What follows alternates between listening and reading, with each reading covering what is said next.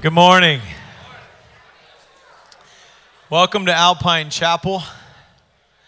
My name is Dave Mudd. I'm the lead pastor. If you're visiting with us, man, thanks for being here.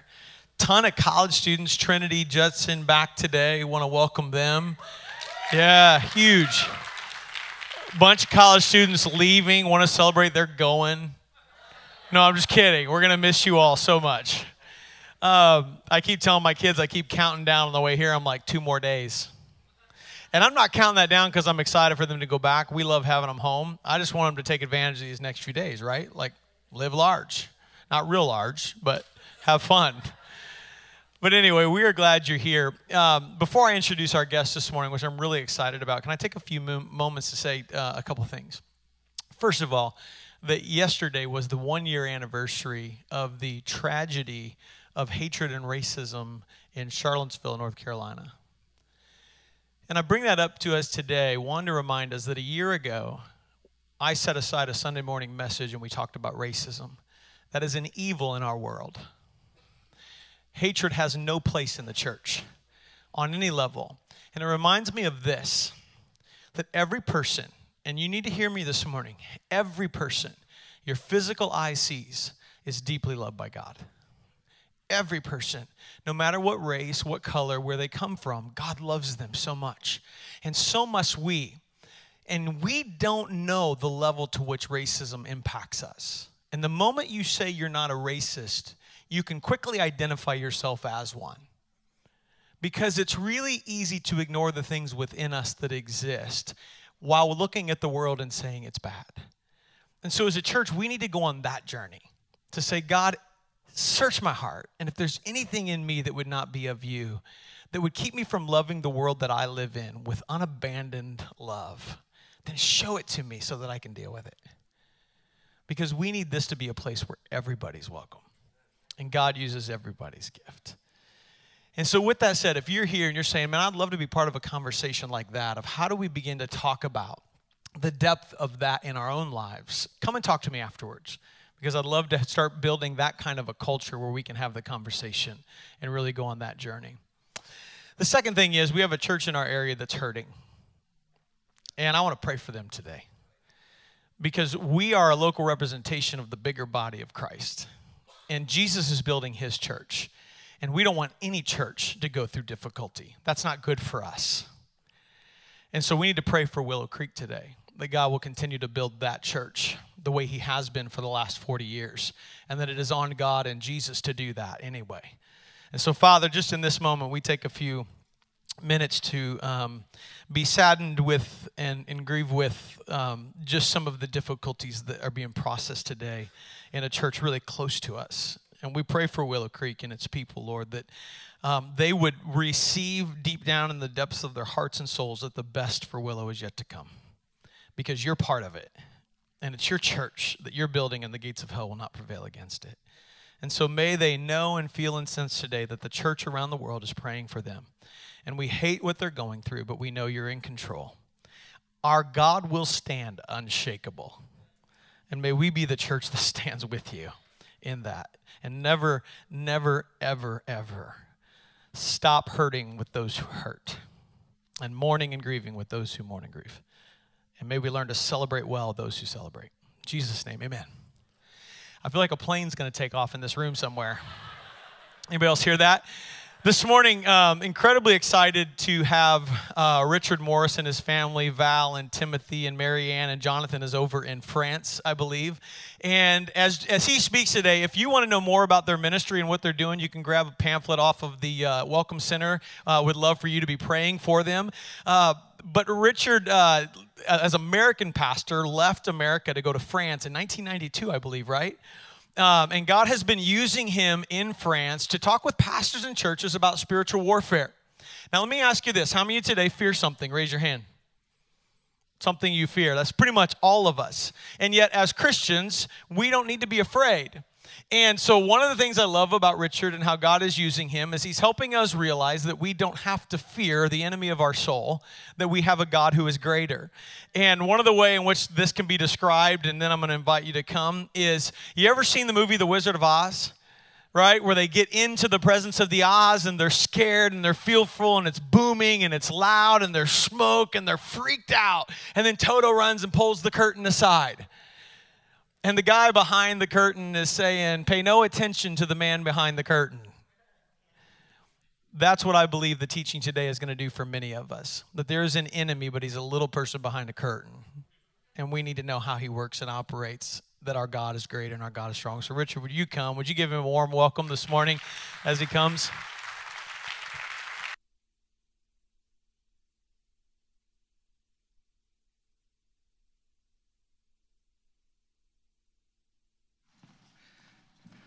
Good morning. Just need to set myself up a little bit. Um, it is a privilege and an honor and a pleasure to be uh, sharing God's word with you this morning. Um, I did very good in the first service. I didn't have one single French word in my English, so I'm going to try and do that again.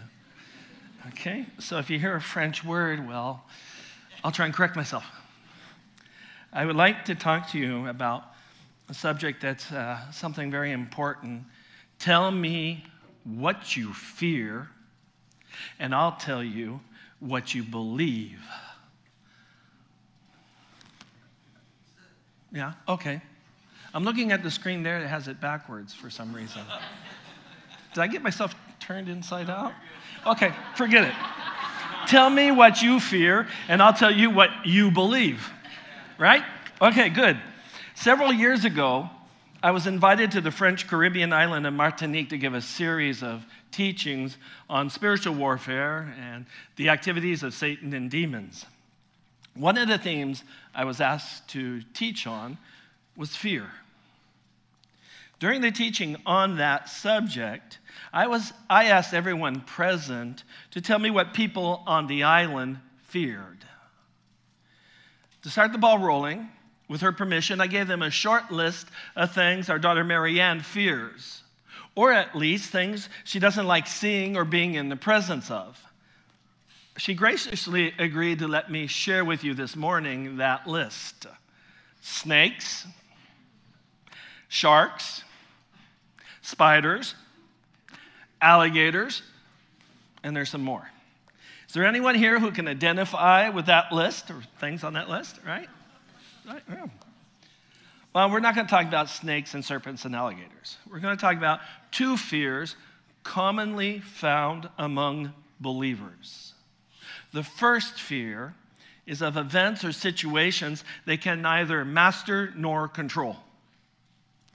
What exactly is that event or situation is quite varied, but the common denominator is the lack of control believers feel or lose. That loss creates reactions that influence or control how they respond to the problem and its root cause. The second fear is the fear of not being loved by God. Some believers think they are not good enough to merit being loved. Others think they didn't do enough or didn't do good enough in order to be loved by God. Then there are those who believe that they will never be worthy enough to be loved.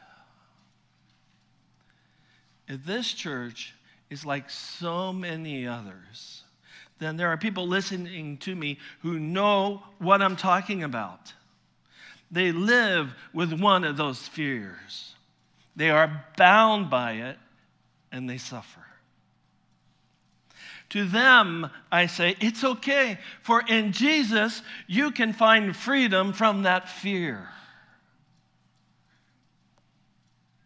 The disciples of Jesus once found themselves in a situation that caused them great fear.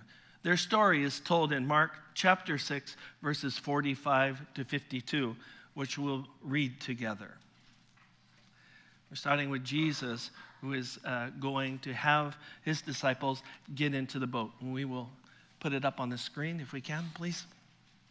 And as I read, Jesus immediately made his disciples get into the boat and go ahead of him to the other side, to Bethsaida, while he dismissed the crowd. After he said goodbye to them, he went away to the mountain to pray. Well into the night, the boat was in the middle of the sea, and he was alone on the land. He saw them straining at the oars because the wind was against them. Very early in the morning, he came toward them walking on the sea and wanted to pass them by. When they saw him walking on the sea, they thought it was a ghost and cried out because they all saw him and were terrified. Immediately he spoke with them and said, Have courage, it is I. Don't be afraid. They were completely astonished because they had not understood about the loaves.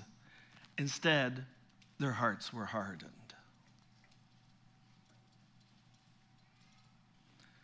Despite the violent wind and the high waves, at no time did the disciples fear the storm. No doubt it was because they knew their lives weren't in danger. Several of them were professional fishermen, so rowing in the face of strong wind in the middle of the lake at night wasn't that much of a big deal. Sure, the waves were high, and the boat was being tossed about, but through experience, they knew that due to the lake's geographical situation, this type of weather occurred often. They had both the knowledge and the experience to handle without panicking such an event as this. But then this ghost shows up and it's total panic on board. When wondering about why they were filled with fear, I reflected on all that they had experienced with Jesus prior to this encounter. For example, just earlier in chapter 6, Jesus had fed thousands with only five loaves of bread and two fish. The text says 5,000 men were fed, but as in those days only men were counted, we have no idea how many women and children were fed as well. That should have taught them something about Jesus and all he can do. Right from the beginning of the Gospel of Mark, we and the disciples see how demons, as well as fever, paralysis, and other illnesses, left at Jesus' command. In chapter 4, Mark tells another story of a crossing of the lake. Because of the violent wind and waves, the disciples' boat was being swamped. Believing that they were about to die, they were filled with fear. In reality, Mark says they were terrified. Yet, with just a few words, the Lord Jesus calmed the wind, the waves, and the disciples. Jesus was right there in the boat with them, yet they believed they were going to die. The disciples saw Jesus sleeping during the storm and wrongly interpreted that to mean he really didn't care about them. What the disciples were really saying to Jesus is if you really loved us, then you would have woken up all by yourself and taken care of the storm, but you didn't. The disciples feared not just the storm, they truly feared that the Lord didn't really love them. Do you see how their fears revealed what they truly believed? This is why I say to Christians we counsel tell me what you fear, and I'll tell you what you believe.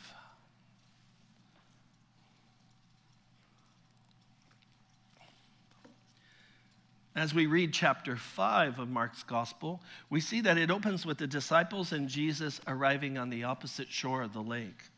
The dangerous passage is behind them.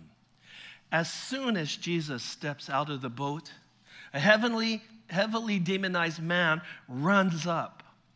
In prior exorcism, only one demon was chased out.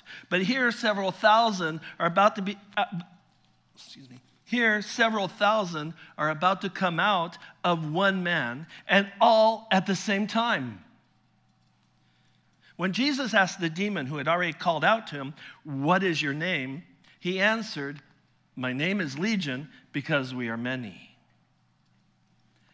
In those days, the number of soldiers in a legion of the Roman army was anywhere from 5,000 to 6,000. That means either the demon is saying, There are 6,000 of us in here, or we are many. While it is not possible to precisely determine the actual number of demons present, we get a clue from their number when they enter uh, into a herd of around 2,000 pigs. That's still a lot of demons being chased out by the Lord Jesus. So, with all that they experienced, it's a bit surprising in chapter 6 that the disciples cried out at the sight of what they thought was a ghost. They just didn't cry out, hey, look, it's a ghost. They cried out in fear. It was late at night. They are tired from a long day and a difficult night. The only light came from lamps on the boat and maybe from the moon. Their boat was battered by the wind and the waves. Then, unexpectedly, and in spite of the weather, they see walking on the water what they believe to be a ghost. And once again, they are filled with great fear. I believe a great part of their fear was due to the unexpected nature of the event. They weren't expecting it, they weren't counting upon it, and it, finally, it was something that exposed just how powerless they were to defend themselves. An initial reaction of fear is not necessarily a problem. It's a human reaction that can occur even to people experienced in dealing with the demonic manifestations. They're taken by surprise. They react with fear, then they move past the fear into action. But when events and situations get out of control, or when they hurt, not everyone moves past the fear. And it's that type of fear that I'm talking about today.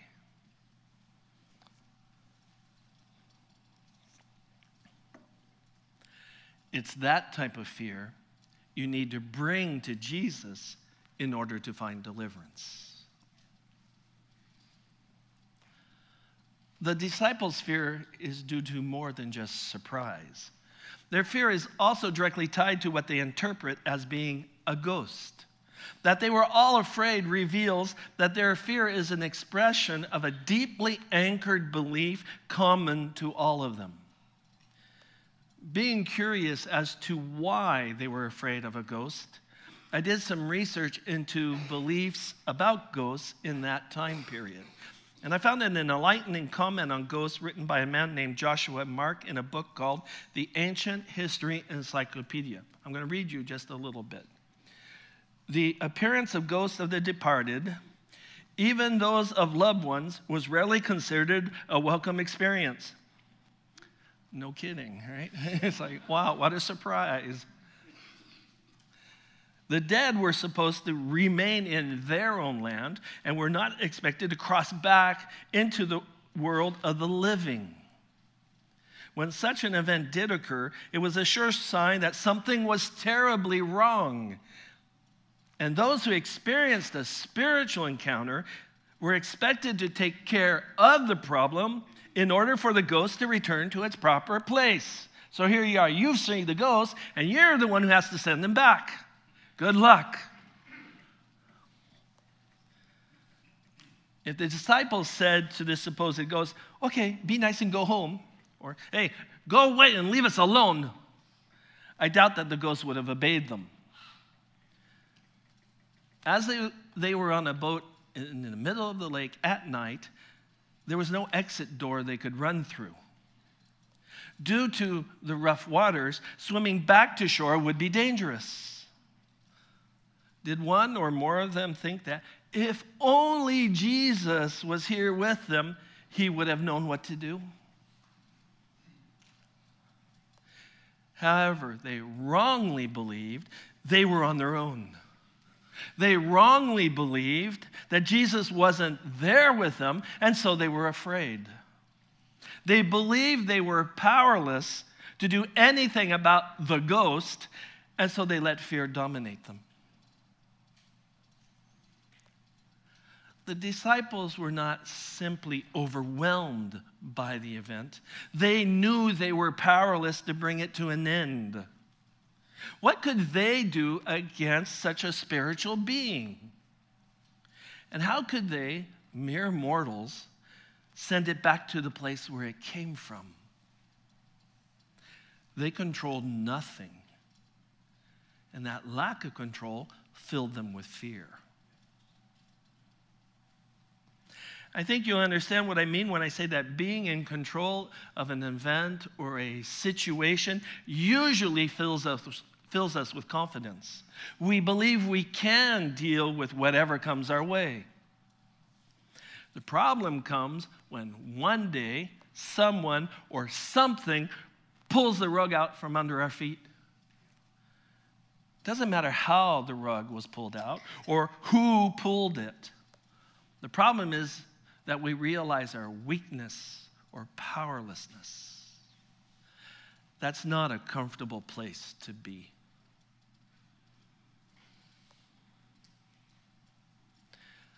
Another element that led to the disciples being filled with fear was their own beliefs.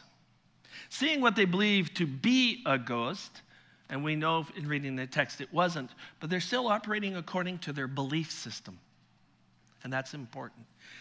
Seeing what they believed to be a ghost, their beliefs about ghosts kicked in, it took over. They believed a ghost was so powerful that they could do nothing against it, and so they were paralyzed by fear. The shock and paralysis of fear caused them to forget all that Jesus had already done. Being dominated by fear, they no longer remembered all the time Jesus' presence, power, and authority took control over an impossible situation and brought deliverance and freedom. The power that could raise the dead, chase 6,000 demons at one time, multiply a few pieces of bread and fish into a meal for 5,000 men and how many women and children, was powerful enough to deal with any spiritual being. Jesus could control the situation, not the disciples. Yet the disciples never called upon that power, nor upon the one who wielded it. Their imperfect beliefs about Jesus prevented them from calling upon him for assistance and deliverance. In other words, they left Jesus out of the picture.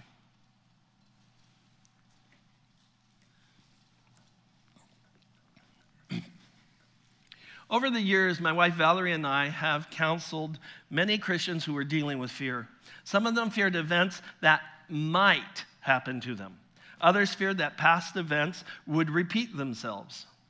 We've dealt with believers suffering from panic attacks, as well as believers who were terrified at the thought that the, bu- the abuse that they had suffered might happen again.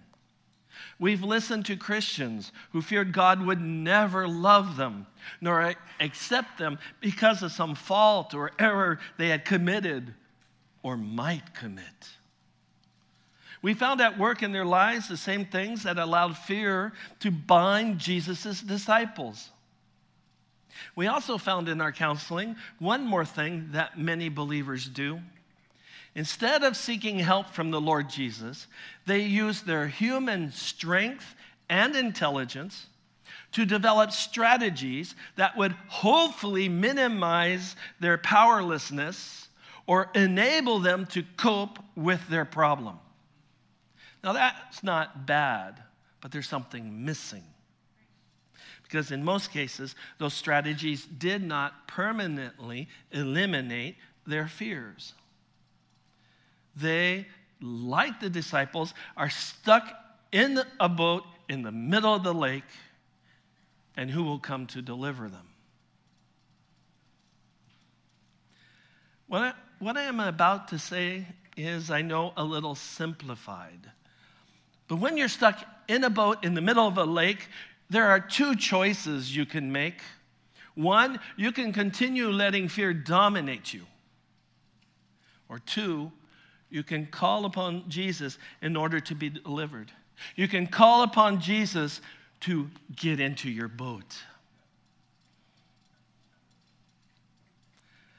Did you know that the commandment, the most often given by Jesus, was fear not? According to one person's count, the direct commandment to fear not is given more than 80 times in the Bible. That's both Old and New Testaments combined, which probably means we're a, fear, fearful people and we need to hear it from Him. Fear can be irrational, terrifying, or paralyzing. We fear what we cannot control as well as fearing people or spirits that can hurt us. Some people fear the future. For college students, what's going to happen to me afterwards? Will I find a job? Sometimes it's just the unknown that creates fear. Others fear poverty, being abused, illness. Some fear death, or even just unemployment. As we saw, even the disciples of Jesus were at times filled with fear. Fear is something all humans have to deal with. The big question for the disciples was how they were to deal with that fear and its cause. It's the same question for us. What both we today and the disciples then need to understand is that when Jesus says, Fear not, he is actually saying, Fear not, I am here with you. You are not alone in the boat. But do you know it?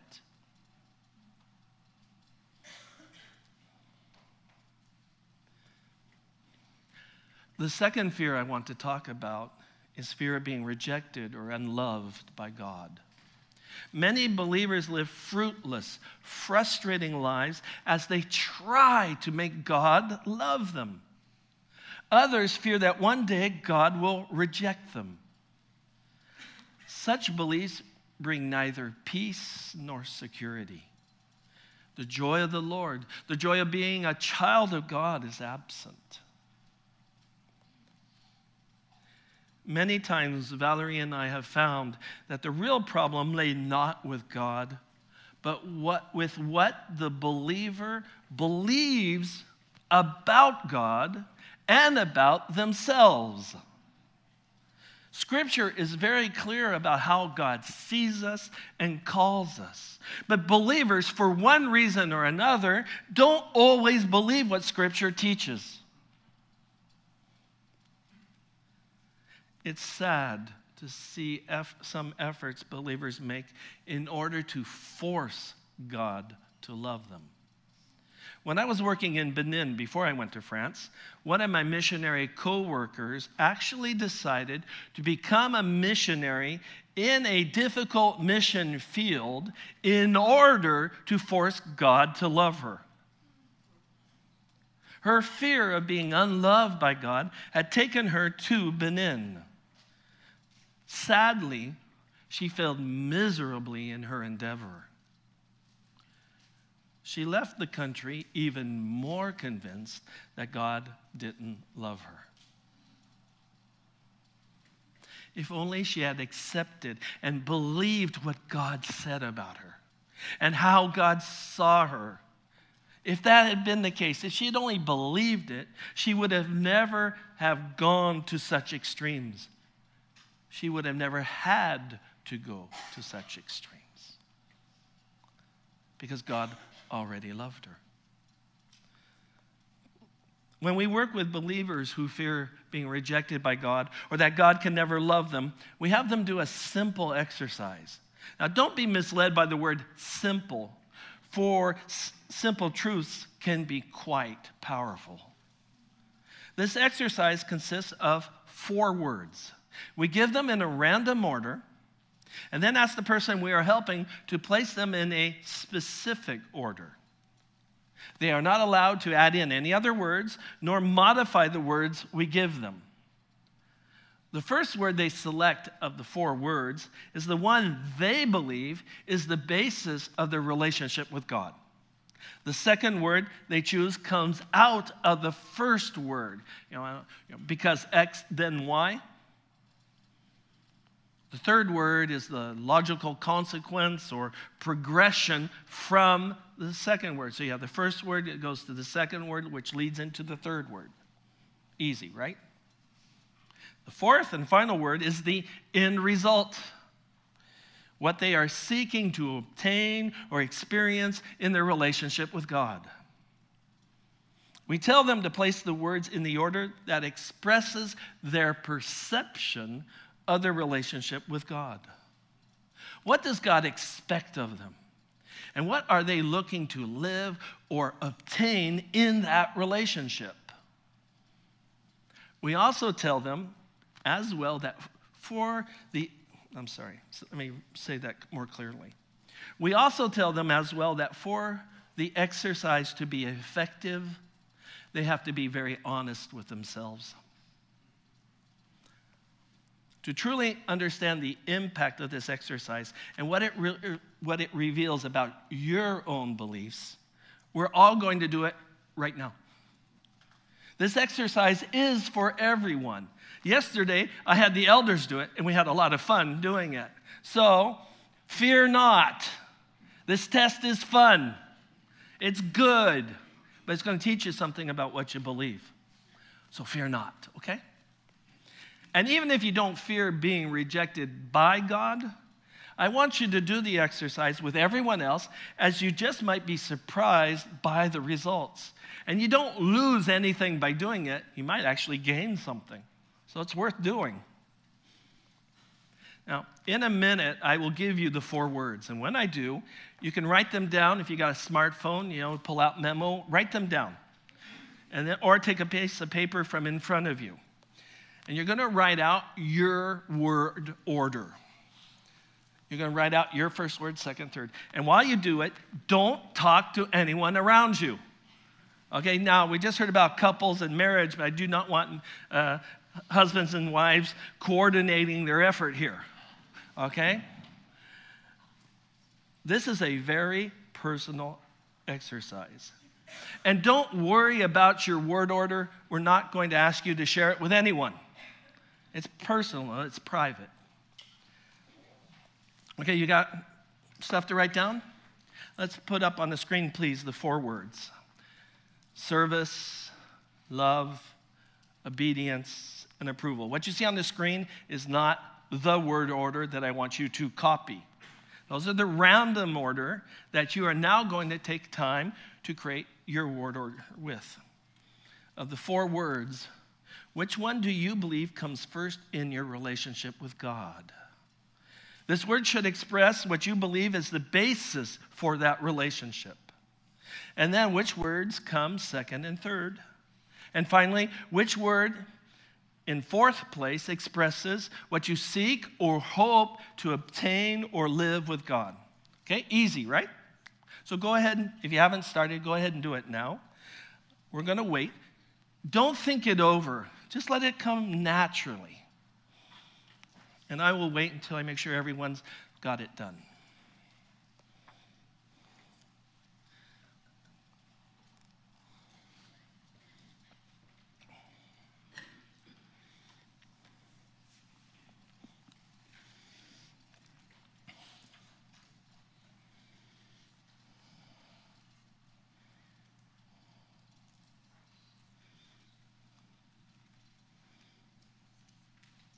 See there's still a few more people working, so we'll just take the time you need. It's a good thing there's not 20 words, right? Four is good enough. Is there someone who's not done yet? You doing okay? Okay, let's go on then. Okay, you don't tell me your list, right? When we study the Word of God, we discover that God has His own word order. Now that you've made your word order, I'm going to show you the Lord's. The order will, will reveal to all of us how God sees each and every one of us. what God believes about each and every one of us, and what He wants each and every one of us to know and live. There's no one here who can say, Yeah, but that doesn't apply to me. It concerns every one of us. The first word in God's order is love. That love is the basis of our relationship with God. And that is made very clear in John chapter 3, verse 16. to help you see that, we're going to read this verse. Now, we're going to put it up on the screen. For, John, for God so loved the world that he gave his only and one, his one and only Son, that whoever believes in him shall not perish but have eternal life. I think almost all of us know the verse, but we're going to change it.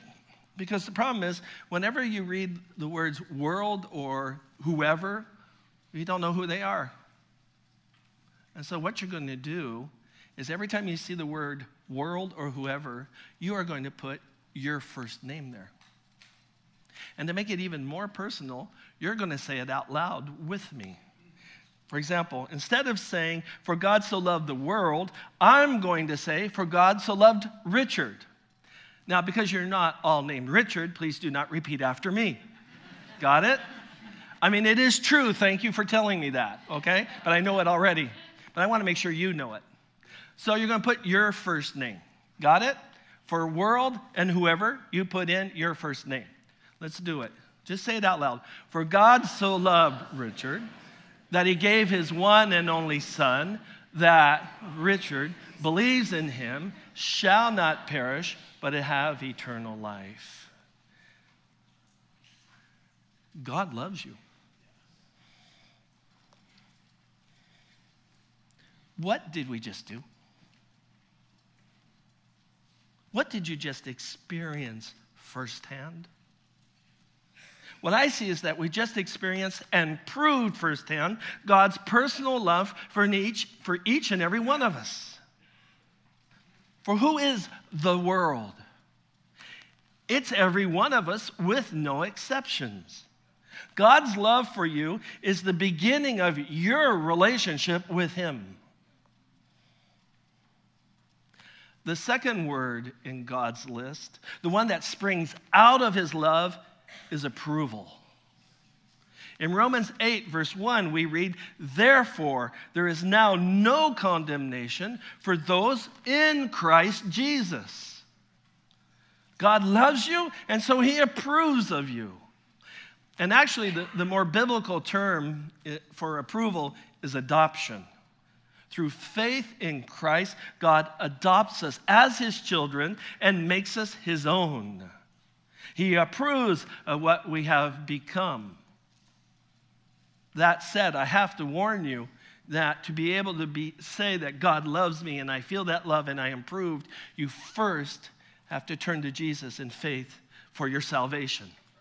If you have not yet accepted Christ as Savior and said, He has died for my sins, you're still in the boat all by yourself. And that's a dangerous place to be.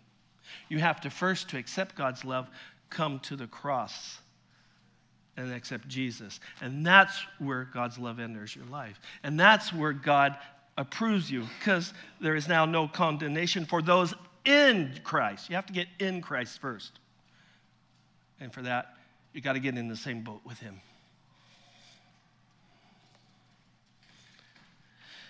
I want to point out one other thing before we get to the third word in God's word order? God has just shown you his love and approval.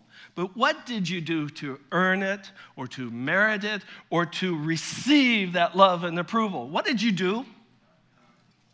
Absolutely nothing except believe in Christ for your salvation and receive God's love.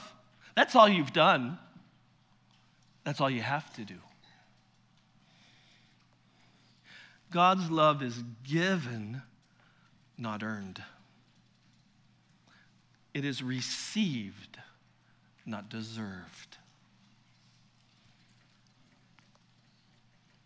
The third word in God's word order is obedience. Knowing that God loves me and approves, I commit myself to obeying Him. This is our first response besides faith. This is our first response to God's work in Christ. This is where the faith becomes action. My obedience to God is, therefore, the expression of His love for me that I believe and I accept, and then my love for Him. And why do I say that our obedience comes from our love for God? Because of these words of the Lord Jesus in the Gospel of John, chapter 14, verse 15 If you love me, you will keep my command- commandments. Pay attention there. Jesus did not say, Well, if you keep my commandments, then okay, I'll, I'll, okay, yeah, I'll love you. Or he doesn't say, Well, maybe I'll love you, or today and not tomorrow. If you love me, you will keep my commandments. So, obedience is the expression of our love. Obedience to all that God and His Son command us to do is, therefore, never a means to an end. Our obedience will never make God start loving us. It can't because He already loves us, even before we started obeying. Think about that. You haven't done anything yet but believe, and God loves you already just the way you are. The fourth and final word is therefore, obviously, service. Service to and for God is the ultimate outcome, the expression that, that, of all that has come before. Because I love God in return for his love for me, I obey his commandments, and his commandments lead me to serve him, his church, and my fellow believers. Service then comes out of love. Service is not a means to become loved. Service, rightly understood and placed in the right word order, is an expression of love that creates joy in our relationship with God and with fellow believers. We do not serve so that God loves us, we serve because God loves us. And that changes so much. So, what is your word order? Are you aligned with what God Himself has done in order to show you His love and to give you a relationship filled with love? Having the four words in the right order, in God's order, is a game changer. And no, that's not true. It's a life changer aligning your beliefs about God loving you with His word order, and then living accordingly will take away all fear of being rejected by Him or not being loved by Him. You don't have to do more to be loved, you just have to accept that He loves you. If you've been touched by these words, if you are stuck in the middle of the lake because of fear, or have trouble believing that God truly loves you, then I have good news for you. In Christ, you can be freed from that fear. All you need to do is to come to Jesus and let Him enter you into your situation and into your life. You need to be in the same boat with Jesus and know it. Let him bring the power, authority, and love into the event that creates fear in, you. Hear him say to you right now, today, Fear not, I am here with you. We're in the same boat, we're together. Accept it and believe it and live it. Come to him. Tell him what caused you to fear and let him lead you to the shore where his peace awaits you. I'd like Dave to take over right now.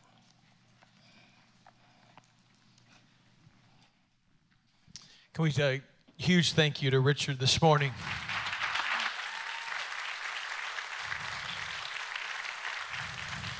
Richard, thank you. Can I invite everybody to stand? I'm not going to ask who got it wrong.